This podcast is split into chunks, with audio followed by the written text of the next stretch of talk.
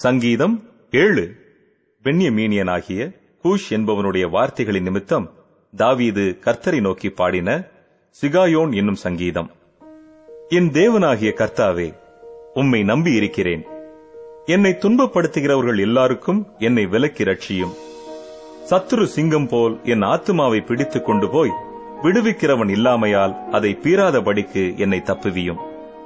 என் தேவனாகிய கர்த்தாவே நான் இதை செய்ததும் என் கைகளில் நியாயக்கேடு இருக்கிறதும் என்னோட சமாதானமாயிருந்தவனுக்கு நான் தீமை செய்ததும் காரணமில்லாமல் எனக்கு சத்துருவானவனை நான் கொள்ளையிட்டதும் உண்டானால் பகைஞன் என் ஆத்மாவை தொடர்ந்து பிடித்து என் பிராணனை தரையிலே தள்ளி மிதித்து என் மகிமையை தூளிலே தாழ்த்த கடவன்.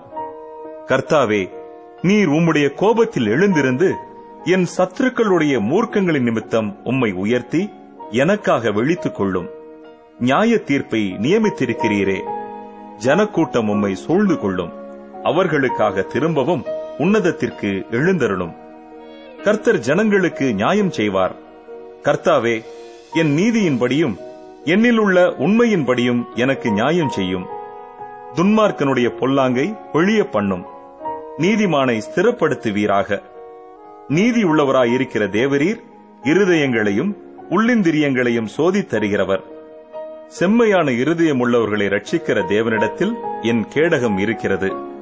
தேவன் நீதியுள்ள நியாயாதிபதி. அவர் நாள்தோறும் பாவியின் மேல் சினம் கொள்ளுகிற தேவன். அவன் மனம் திரும்பாவிட்டால் அவர் தம்முடைய பட்டயத்தை கருக்காக்குவார். அவர் தம்முடைய வில்லை நாணேற்றி அதை ஆயத்தப்படுத்தி இருக்கிறார் அவனுக்கு மரண ஆயுதங்களை ஆயத்தம் பண்ணினார். தம்முடைய அம்புகளை அக்கினி அம்புகள் ஆக்கினார் இதோ அவன் அக்கிரமத்தை பெற கற்ப வேதனைப்படுகிறான் தீவினையை கற்பந்தரித்து பொய்யை பெறுகிறான்.